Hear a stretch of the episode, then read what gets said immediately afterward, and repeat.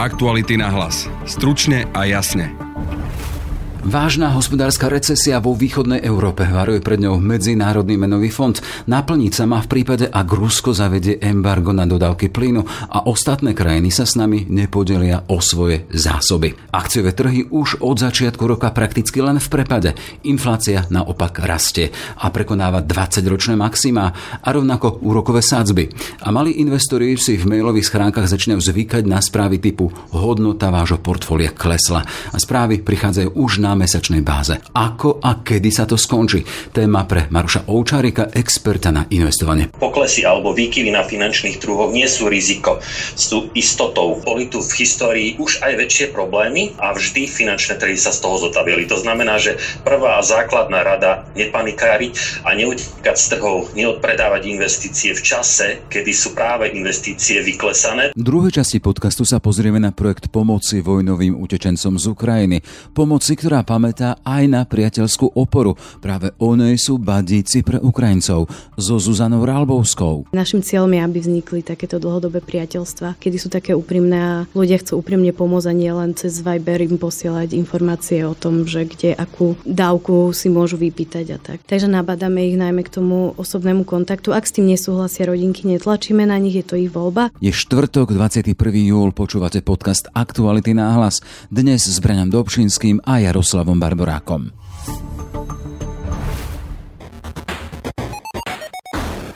Zaplnený štadión, burácajúce davy, viac ako 10 tisíc ľudí, takmer milión eur. To nie je futbalová ani hokejová liga, ale svetový turnaj v hre Counter-Strike Global Offensive, ktorý sa pred pár dňami konal v nemeckom Kolíne. Herná zóna vyslala na miesto dvoch redaktorov a jeden z nich, Lukáš Zachar, nám porozprával, aký to bol zážitok. Ako je možné, že e-športové turnaje dnes zaplňajú štadióny a či sa niekedy budú hrať počítačové hry na Olympiáde. Vypočujete si nás tak, že v ktorejkoľvek podcastovej aplikácii zadáte do vyhľadávania technologický podcast Share a ideálne sa aj prihlásite na odber. Žijeme zvláštne časy, tie pandemické, vojnové a s tým logickým presahom do financií. Počuli sme, padajú trhy, rastie inflácia a malý a začínajúci segment našich malých investorov je na mesačnej báze konfrontovaný s tými spomínanými správami. Hodnota vášho portfólia klesla, o 10, potom o 11, uvidíme ako ďalej percent.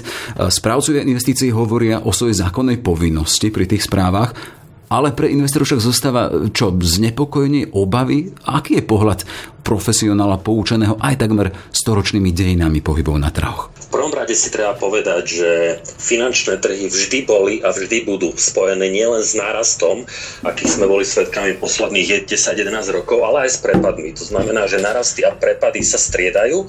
Pozitívna správa je, že obdobie rastov a aj výška rastov je dlhodobo vyššia, že na finančných trhoch fungujú dlhodobo rastové trendy, to znamená dlhodobo investície rastú, aj keď samozrejme nie každý deň, nie každý mesiac nie každý rok. To znamená, že pre investorov, ktorí sú tzv. dlhodobí investori, nie špekulatívni investori. Špekulatívny investor je v slovníku investorov pojem, kedy človek dennodenne sleduje finančné trhy a dennodenne reaguje na, na prípadné prepady alebo nárasty. To znamená, vkupuje, predáva, vymýšľa, ktorá akcia, ktorý dlhopis, ktorý fond by mal byť najviac perspektívny. Tak takýto investor samozrejme môže byť znepokojený. Na druhej strane aj veľké príležitosti na trhoch, ale dlhodobý investor pre ňoho je to správa o tom, že v prvom rade nepanikáriť, pretože je to, je to úplne normálne obdobie, aj keď samozrejme žijeme dobu, keď je súbeh mnohých historických udalostí, ako je vojna, ako je pandémia, ako sú veľké problémy v dodávateľsko-odberateľských vzťahoch, ale boli tu v histórii už aj väčšie problémy a vždy finančné trhy sa z toho zotavili. To znamená, že prvá základná rada nepanikáriť a neutekať z trhov, neodpredávať investície v čase, kedy sú práve investície vyklesané, pretože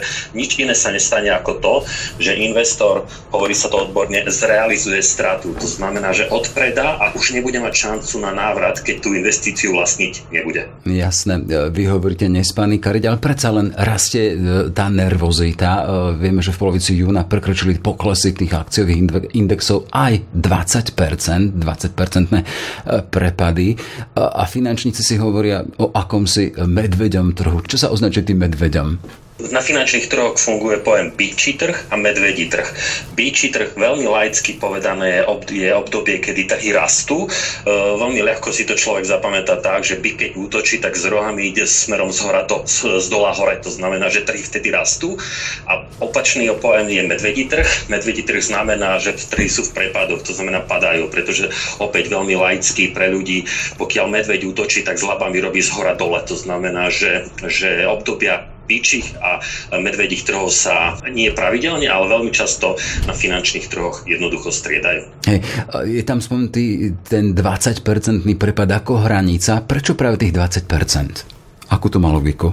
V prvom rade prepady na finančných trhoch v čase väčších kríz sú veľmi často v desiatkách percent. To znamená, že volatilita, volatilita je kolísanie na finančných trhoch je v takýchto časoch, v takýchto vypetých časoch veľmi vysoká a finančné trhy aj počas pandémie v roku 2020 napríklad prepadli o 30%, teraz zatiaľ hovoríme o 20% prepade. V roku 2020, keď prišla pandémia, tak oni padli veľmi rýchlo o 30% a v podstate do mesiaca, do dvoch e, zažili tie najväčšie nárasty a veľmi rýchlo sa zotavili z tých 30%, pretože e, trh a finančné trhy e, verili tomu, že či už príde vakcína alebo príde premorenie obyvateľstva a tým pádom jednoducho verili, že sa z toho ako ľudstvo zotavíme.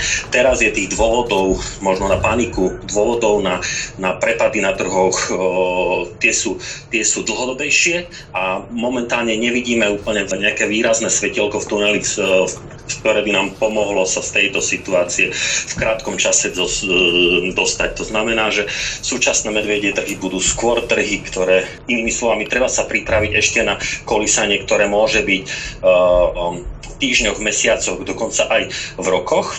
A to je správa, ktorú by som teda odporúčil vnímať a, a pripraviť sa na takúto dobu aj pre drobných investorov. Hej, keď finančné trhy zamieria nadol alebo ekonomike sa prestane dariť, máme tendenciu dopúšťať sa drahých chýb, konštatuje to jeden z komentárov vašich kolegov. A keď chceme hovoriť o tých drahých chybách, prvo má byť panický výpredaj, potom splácanie dlhov z finančnej rezervy a do tretice hovoria o predstieraní, že sa nič nedeje. Poďme si prebrať tie chyby jednotlivé aspoň v krátkosti. Pán Uček, prečo má byť panický výpredaj drahou chybou? Panický výpredaj je drahou chybou preto, pretože na finančných trhoch existuje také pravidlo alebo overený fakt, že po najväčších prepadoch prichádzajú najväčšie nárasty. Problém je, že keď niekto chce chytiť to dno a vtedy napríklad nakúpiť, tak sa to s vysokou pravdepodobnosťou nepodarí. Je to, je to najťažšia disciplína vo financiách ale pokiaľ už trhy začnú padať a ja to odpredám, ja neviem, či odpredávam na dne alebo, alebo odpredávam vtedy, že ešte tie investície budú naďalej padať. To nikdy neviete, pretože časovanie trhov je, tak ako som spomínal, tá úplne najďakšia disciplína. Ale jedno je isté, pokiaľ odpredám čase prepadov, tak práve tie najväčšie nárasty, ktoré môžu prísť o mesiac alebo o rok, tak nezachytím. A tá moja investícia už nebude mať šancu na zotavenie. To znamená, že pokiaľ investujem na 5, na 10, na 15 rokov, jednoducho je potrebné a kľúčové sa spolahnuť na investičný horizont, na dobu, na ktorú som sa rozhodol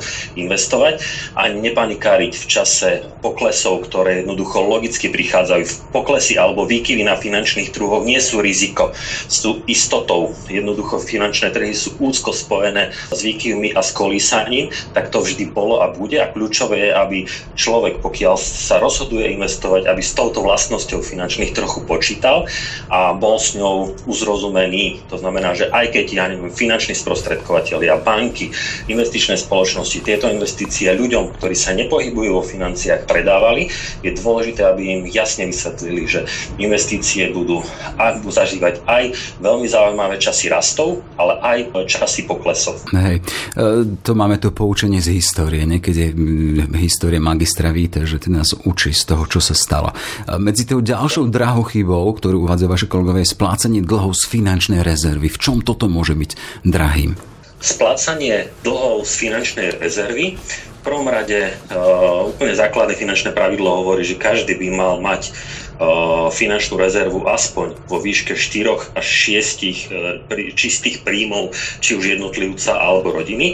A pokiaľ túto rezervu nemám, tak často siaham v prípade mimoriadných situácií v rodine tomu, že si požičiam. A keď si požičiavam na spotrebu, tak si požičiavam najdrahšie, ako to len ide, pretože kreditné karty, povolené prečerpania, prípadne aj niektoré spotrebné úvery alebo nákupy na splátky sú tie najdrahšie typy požičiavania, aké vôbec existujú. To znamená, že primárne uh, hovoríme o tom, že každý rodinný rozpočet by mal počítať s tým, že sa vytvára finančná rezerva, a tá finančná rezerva je práve určená na mimoriadne situácie. A finančná rezerva práve chráni voči tomu, aby som sa zbytočne zadlžoval, pretože zadlžovania sa na spotrebu nevždy, ale veľmi často je zbytočne zadlžovanie, ktoré, ktoré predražuje nákupy alebo spotrebu a, a dostáva rodinný rozpočet do nepríjemných situácií. A do tretice drahou chybou, ktorá je tendencia v takej situácii u investorov sa dopustiť, je uvádzané predstieranie, že sa nič nedeje. Čiže netreba zostať slepým. Presne tak. Predstieranie, že sa nič nedieje. V prvom rade investičné spoločnosti majú v tomto stiaženú pozíciu v tom, že jednoducho oni zo zákona musia informovať klientov, investorov, že investície poklesli za kvartál o, o 10 to znamená, že ak sa to opakuje kvartály po, sebou, tak, po, po sebe, tak takýmto spôsobom musia informovať e, svojich klientov o tom, že, že sa niečo deje. A dôležité je, aby sa k tomu postavili čelom a jednoducho vysvetlovali svojim klientom, že, že na jednej strane áno, sú tu prepady, ktoré postihli už na investované peniaze, na druhej strane, a to je veľmi dôležité, sú tu zase aj zaujímavé príležitosti, pretože keď trhy klesli o 20%, Inými slovami môžeme povedať, že investície, ktoré nakupujeme dnes, sú o 20% lacnejšie, ako boli povedzme pred kvartálom alebo, alebo pred pol rokom alebo pred rokom, podľa toho, za akom, aké obdobie porovnávame. To znamená, že vždy je to na jednej strane ohrozenie a na druhej strane príležitosť. Treba vnímať obi, tieto strany a pokiaľ napríklad my investorom odporúčame napríklad dlhodobo, že pokiaľ investujem 50-100 eur mesačne každý mesiac a dlhodobo, nastavený trvalý príkaz, investícia sa investuje, prídu prepady, prídu poklesy, tak to sú práve príležitosti, kedy je možno dobre ku tej 50 pridať ďalšiu 50 stovku a využiť práve tie prepady na to, aby som nakúpil tie investície lacnejšie. Takže vždy to má dve strany. Jasné. A na záver, keď sme mohli sformulovať také nejaké zlaté pravidlo, ako sa vyhnúť tým spomínaným chybám, ktoré môžu byť pre nás drahé? V prvom rade úplne základné pravidlo, alebo podľa najväčšia, najväčšia hrozba v najbližších týždňoch a mesiacoch ani nebude v tom, že kto koľko na investíciách zarobil, ale kto koľko prerobil na peniazoch, ktoré má v banke, pretože vieme, že inflácia dnes na Slovensku je na 13%. Je vysoko pravdepodobné, že táto vysoká inflácia možno nie až v takých výškach, ale stále to bude vysoká inflácia, bude aj budúci rok a možno aj ďalšie roky.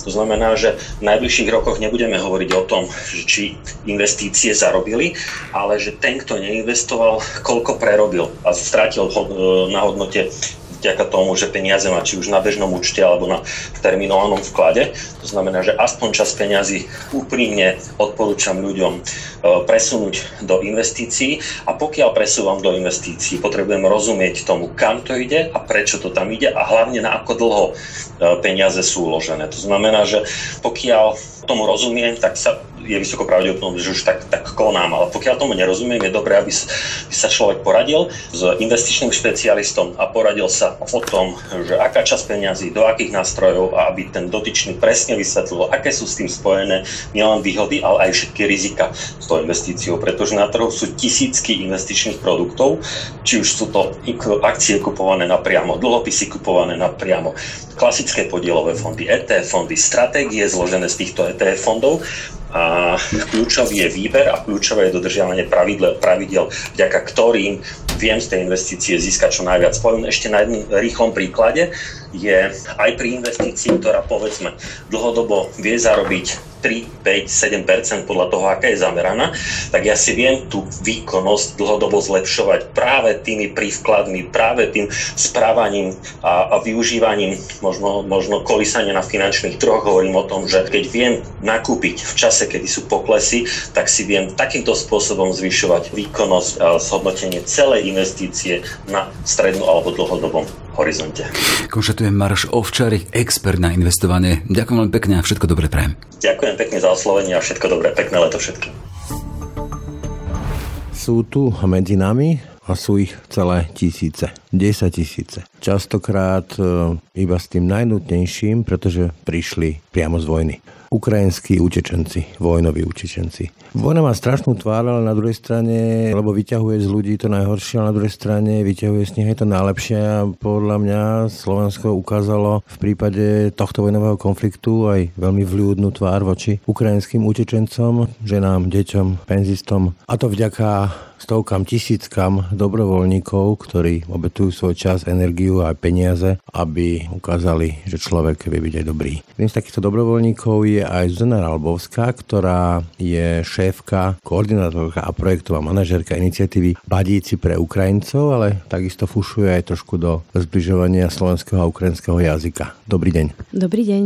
Takže poďme k tým badíkom. Ja ten projekt poznám ešte v takej tej slovenskej forme, teda nájsť deťom z detských e, domovov nejakých dospelých kamarátov, ktorí by im trošku otvorili dvere do takého dospelého sveta. Je to akási kópia pre ukrajinské deti, alebo je to tak širšie zamrané jednoducho pre tých Ukrajincov, ktorí sem častokrát prídu? Je to veľká komunita, to je pravda Ukrajincov, ale môžu sa cítiť veľmi stratení, takže nájsť im niekoho, kto ich akože prevedie tým našim slovenským svetom? Áno, je to podobný koncept koncept. Vychádza to vlastne z anglického slova buddy, ktorý je vlastne taký kamoš pre Ukrajincov. Nie je to zamerané na deti, je to zamerané na dospelých ľudí a títo badici im môžu rôzne pomôcť, či už na úradoch, alebo nájsť prácu, alebo aj rôzne iné drobnosti. Povedzme tie počty, že koľko zhruba tých e, badíkov zatiaľ máte a akých prípadoch, počte prípadov sa bavím? Aktuálne máme v databáze asi 280 Slovákov. My sme oficiálne toto prepájanie badíkov s rodinkami spustili 2.5. Na druhej strane máme asi 500 ukrajinských rodín, ktoré potrebujú pomôcť. Čo to znamená potrebujú pomôcť? Skúsme to rozmeniť na drobné. Čo znamená povedzme ten bádik v tom reálnom živote? Tak tie potreby Ukrajincov sa menia v čase. Na začiatku to bolo hlavne teda to behanie po úradoch a badici im vedia pomôcť najmä teda so Slovenčinou, vedia niekam zavolať, vedia zistiť informácie, vedia si ich preložiť rýchlejšie, ako keby to Ukrajinci si museli sami robiť. Neskôr tá pomoc sa sústredila skôr na ubytovanie, zháňanie škôl, škôlok a rôznych iných krúžkov krúžkov pre deti a aktuálne sa to pretransformovalo do pomoci so Slovenčinou, ktorú teraz budeme intenzívnejšie riešiť prostredníctvom badíkov.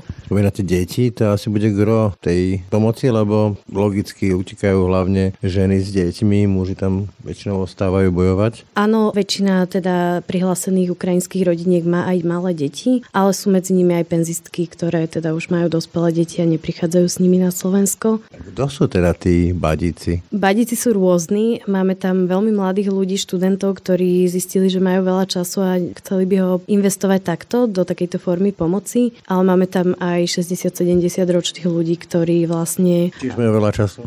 Asi áno. a takto badíkovanie v prvom rade nemá zaberať extrémne hodiny. Má to byť zo pár hodín pomoci. Ale je to taký voľný režim, predpokladom, taký, že ako si to kto nastaví, myslím, že konkrétny badík s konkrétnou nejakou rodinou alebo jednotlivcom, to je potom na nich? Áno, my im poskytujeme dávame na začiatku veľa informácií o rodinke, dávame im podporu informačnú aj ako s nimi majú komunikovať, aj ak nemajú spoločný jazyk, teda väčšina týchto prepojených párov nemá bohužiaľ spoločný jazyk. Skôr do angličtiny alebo, uh, alebo ruky nohy? skôr ruky nohy od angličtiny. Máme skúsenosti skôr také, že Ukrajinci až tak tú angličtinu neovládajú, ale ak ovládajú, tak sa snažíme prepojiť v prvom rade s badíkom, ktorý vie angličtinu. A ako funguje ten matchmaking? Takže na jednej strane sa môžu badíci prihlásiť u nás cez dotazník na našej webovej stránke a takisto aj ukrajinské rodiny a my ich teda potom máme v databáze a prepájanie funguje pomocou už teda teraz automatizovaného skriptu, ktorý zohľadňuje najmä lokalitu, ktorá je pre nás priorita číslo jedna, aby tie rodinky a badíci mali predpoklad sa stretnúť aj osobne. Aby to nebolo, že Bratislava, Košice a potom Helpa koniec sveta. Hej. Áno, áno, tomuto sa snažíme, nie, snažíme, tomuto sa vyhýbame. Väčšinou sú to spojenia do troch 4-5 kilometrov. A fakt darí povedzme aj tú polianu, dnes povesnú medveďmi?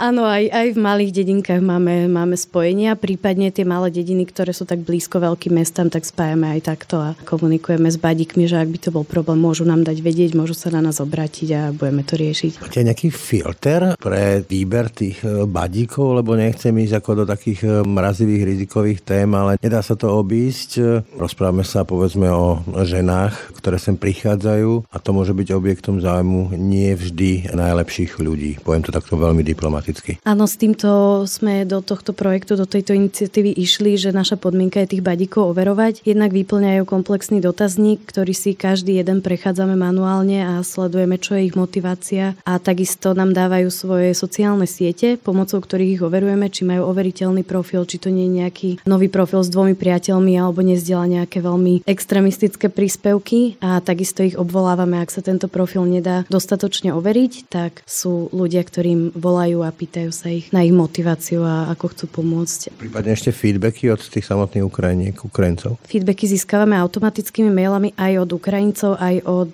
badíkov, ale takisto im aj telefonujeme po prepojení, či je všetko v poriadku, či sú spokojní s badíkom, či tam nemajú nejaké také... Zlé pocity? A zlé pocity, áno. Niekedy stačí? Áno, niekedy to určite stačí. A tieto prípady teda riešime individuálne, napríklad rozpájame tieto páry, alebo... To sa stalo? Áno, stáva sa to, je to málo percent, myslím, že nejakých do 8% prípadov je toto, ale stáva sa to. Ste nesadli si, hej? Môže byť, ale sú tam aj iné dôvody, prečo rozpájame. Napríklad rodinka sa presťahovala a už tam nie je tá... Pod... tá väzba. Lebo pýtam sa na to všetko aj kvôli tomu, že vlastne logika mi hovorí, že ten koncept badíka nie je len akože nejaký technický pracovník, ktorý má niekde pobehovať a niečo vybavovať, ale mal by tam byť niečo hlbšie, nejaký, nejaký osobnejší kontakt, čiže aj nejaká chémia. Áno, my nabadáme vlastne badíkov, aby vyzvali rodinky, aby sa spojili osobne, lebo zo skúseností aj z testovania pilotného vieme, že ten kontakt je potom intenzívnejší. Tie rodinky si tiež potrebujú získať dôveru. Nikto nevieme, čím si všetkým prešli, takže nabadáme ich najmä k tomu osobnému kontaktu. Ak s tým nesúhlasia rodinky, netlačíme na nich, je to ich voľba, ale teda snažíme sa, aby vznikli, našim cieľom je, aby vznikli takéto dlhodobé priateľstva, kedy sú také úprimné a ľudia chcú úprimne pomôcť a nie len cez Viber im posielať informácie o tom, že kde akú dávku si môžu vypýtať a tak. A už to sklzlo aj týmto smerom, že sa ľudia namotali povedzme na taký hlbší vzťah, kamarátsky alebo niečo podobné? Áno, máme teda z posledných eh, dotazníkov, ktorým sme zisťovali medzi týmito prepojenými pármi, že ako často sa stretávajú, tak minimálne tam bolo cez 30% ľudí prepojených sa stretávajú pravidelne a máme aj také príbehy, že hneď eh, dva dní po prepojení ich pozvali na nedelný obed a k sebe domov a mali pekné časy. Čo som si pozeral nejaké materiály okolo vás, tak som ma tam zaujala, že svadbu ste organizovali? Áno, táto situácia vznikla na Facebooku, kde naša badička sa snažila pomôcť ukrajinskej rodinke, teda ukrajinskému páru, aby sa mohli zosobášiť tu, lebo mali plánovanú svadbu na Ukrajine a dala na Facebook príspevok, že len hľada šaty na túto ukrajinskú svadbu a myslím, že v priebehu troch hodín sa ponúkli ľudia požičať topánky, šaty, výzdobu, fotografa, vizažistky a teda vďaka takýmto ľuďom sa tá svadba mohla uskutočniť a bola fakt pekná. Ako máte spätnú väzbu od e, týchto badíkov, čo im to vlastne dáva, respektíve čo vám hovoria, že prečo to robia, alebo chcú to robiť a v tom pokračovať? Takže tá motivácia badíkov je väčšinou podobná, je to taký ľudský súcit, že keby si predstavili oni, že sú v takejto situácii, že musia prísť do krajiny, v ktorej nikoho nepoznajú, nepoznajú jazyk a podobne, takže by im veľmi pomohlo to, keby tam mali niekoho, na koho sa môžu obrátiť. A takisto ich motivuje to, že tá pomoc je adresná. Oni presne vedia, komu pomáhajú, ako a takisto si určia mieru, v ktorej môžu pomôcť. Tomuto motivu rozumiem, človeku náplňa, keď môže pomáhať inému, dokonca pritom zabudne aj na svoje problémy alebo relativizuje to jeho vlastné problémy na druhej strane. Niekedy ten dotyk s takouto realitou rodiny, ktorá odišla od svojho otca alebo teda manžela preto, lebo ten tam niekde bojuje a ráno večer si overujú, či ešte žije, to aj zabolí. Áno, máme aj také spätné väzby od badíkov, že, to vťahuje? že veľmi to prežívajú s tými rodinkami, aj niekedy aj také, že nevedia už ako majú na to reagovať, čo je teda asi normálne, že človek nevie ako reagovať na takú situáciu a veľa badíkov to prežíva s rodinkami a veľmi do tohoto sa tak ľudsky ponoria, ale najmä im to dáva aj také, že nemusia sledovať každý deň tú situáciu, že ich to ako keby odputalo od tých všetkých zlých správ, ktoré existujú, že sa sústredujú na tú svoju rodinku, aby jej čo najlepšie pomohli. Potom čo vás to napadlo, takýto nápad, že Tak my sme všetci zo začiatku vojny, títo dobrovoľníci, čo sme v iniciatíve od začiatku pomáhali rôznymi spôsobmi. Napríklad ja osobne som posielala jedlo pre ľudí s intoleranciami na hranice, lebo sama viem, aké je ťažké nájsť takéto jedlo. Chápeme, to napadne mnohých, že proste pošlem peniaze, vyššia forma je, že idem nakúpiť, ešte vyššie, že to niekam aj odšoferujem, odveziem, prípadne ponúknem e, izbu, byt, e, ak mám k dispozícii. Vy ste ale išli do projektu, ktorý je o ľuďoch, čo je taký, že ľudský manažment je potom ešte oveľa náročnejšie, že hľadať ľudí, selektovať, vyberať, potom prepájať a tak ďalej. To áno, to je veľmi náročný proces, ale povedali sme si, že takáto pomoc dáva pre nás najväčší zmysel vytvoriť e, tieto prepojenia medzi, medzi badíkmi a rodinkami. Že to je taká iná forma pomoci. Nie každý môže pomáhať materiálne, nie každý môže pomáhať finančne. Taká nadstavba? Je to jedna z foriem pomoci. Nevolala by som to nadstavba nad nejakým finančným a hmotným zabezpečením tých Ukrajincov, ale je to taký iný faktor, taký ľudský, taký, že proste človek chce nejako pomôcť a keď nevie ako, tak a má čas nejaký, tak môže aj takto pomôcť. To sa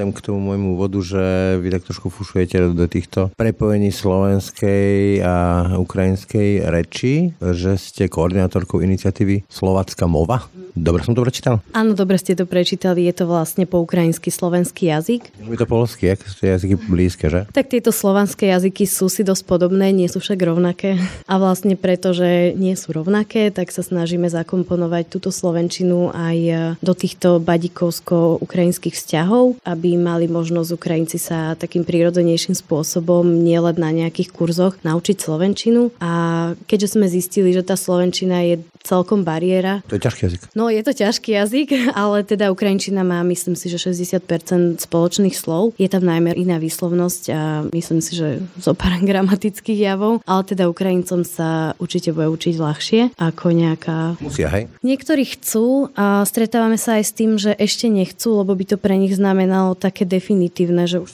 sa? Hmm, že už tu ostávajú, že už proste nie je cesta späť. Stretli sme sa aj s tým, že nechceli ísť ubytovne ísť preč do lepšieho bývania, alebo by to pre nich znamenalo takéto definitívne. Ešte stále to berú mnohí tak, že toto je len nejaký zlý sen, ktorý keď sa zobudíme, tak budeme naspäť niekde doma? Áno, určite ich je menej ako na začiatku, že ten stred s realitou už bohužiaľ museli prežiť väčšina, že teda asi tak skoro sa nevrátia, ale stále sú v tom nastavení, že možno čo skoro pôjdu domov. Keď sa vrátim k tomu vyučovaniu jazyka, aká forma sa vám osvedčila najlepšie? Viem, že nejaké podcasty robíte? No, tak ja som taký podcastový nováčik, len od apríla robím podcast Slovak for You, ako U ako Ukrajina, aby som pomohla Ukrajincom mať taký bližší kontakt so Slovenčinou, pretože pri učení jazyka je najdôležitejší ten kontakt s tým jazykom. Živé príklady, konverzácie a podobne. Áno, konverzácie, sú tam rôzne levely. Je tam level A, ktorý je taký pre začiatočníkov skôr, kde dbám aj na tú výslovnosť, aby si to opakovali na hlas. Potom je vyšší level, taký skôr aj na počúvanie zameraný a bonusové epizódy, ako sa učí ten jazyk vlastne pomocou nejakých efektívnych metód. Okrem tohoto pripravujeme k týmto podcastom a iným zdrojom na učenie sa slovenčiny rôzne cvičenia, preklady a pracovné listy pomocou vlastne dobrovoľníkov tej slovackej movy. A tieto testujeme zatiaľ teda v malej skupinke Ukrajincom, či im to dáva zmysel a časom teda by sme chceli túto aktivitu intenzívnejšie rozvinúť, lebo to vyplynulo z tých potrieb meniacich sa Ukrajincov, ktoré overujeme pravidelne. Je záujem. Je záujem. Uh-huh. Čo robí najväčší problém, povedzme, že čo je taký chyták slovenčiny pre Ukrajinca? No určite naše slovo som, či už to je v prítomnom alebo v minulom čase, ale... Že byť, nie byť, hej, že som. áno, áno, ale oni nemajú, oni nepoužívajú také, že ja som bola, oni majú iba ja bola. Ale vlastne na tom je to pekné, že im to stačí jednoducho vysvetliť, kam to dávať a nemusia študovať nejaké gramatické príručky slovenského jazyka, ktoré sú dosť komplikované. A vás na tej ukrajinčine niečo prekvapilo? Prekvapilo ma na nej to, že je pre mňa zrozumiteľnejšia ako ruština. Vy ste sa rusky? Kedy si dávnejšie a teraz som začala pomaličky oprašovať, aby som, aby som sa mohla lepšie dorozumieť s tými Ukrajincami a byť s nimi v takom bližšom kontakte. Takže cez ruštinu dúfam, že to pôjde rýchlejšie, ale je teda tá Ukrajinčina podľa mňa ľahšia ako ruština. Mimochodom, keď hovoríte, vedia rusky, však áno, však to bol ich štandardný jazyk, mnohí prepínali, alebo mnohí hovorili len po rusky. A dnes sa to prudko mení, že máme mnoho správ o tom, že Ukrajinci odmietajú používať ruštinu, že dokonca na tých, ktorí používajú ruštinu, sa pozerajú nedôverčivo. Máte takú skúsenosť? Nám sa toto stalo len v jednom prípade, asi z tých 500, čo máme, že nám e, Ukrajinka napísala vyslovene, že nechce po rusky rozprávať, ale teda tú ruštinu vedela. My sa skore stretávame s tým, že sú radi, že im chce niekto pomôcť a keď je to v ruštine, tak e, im to nevadí, lebo stále je tam ten cieľ im pomôcť. Nemáme s týmto problém, že by nechceli po rusky rozprávať. Keď tak zbilancujete dnes e, tieto projekty, čo vám to dalo? Mne to osobne pomohlo sa tak e, odosobniť od tej situácie a nebrať ju tak veľmi emotívne, lebo mňa sa to veľmi dotklo táto vojna. Som nechápala, že toto je možné v 21. storočí, že sa toto môže stať a pomohlo mi to sústrediť sa na to, kde môžem pomôcť, namiesto toho, že čo sa tam deje. Že mne to veľmi takto pomohlo v tomto smere. Toľko Zuzana Ralbovská, ďakujem za rozhovor. Ďakujem. Aktuality na hlas. Stručne a jasne. Sme v závere. Za pozornosť ďakujú Braňo Dobšinský a Jaroslav Barborák. Aktuality na hlas. Stručne a jasne.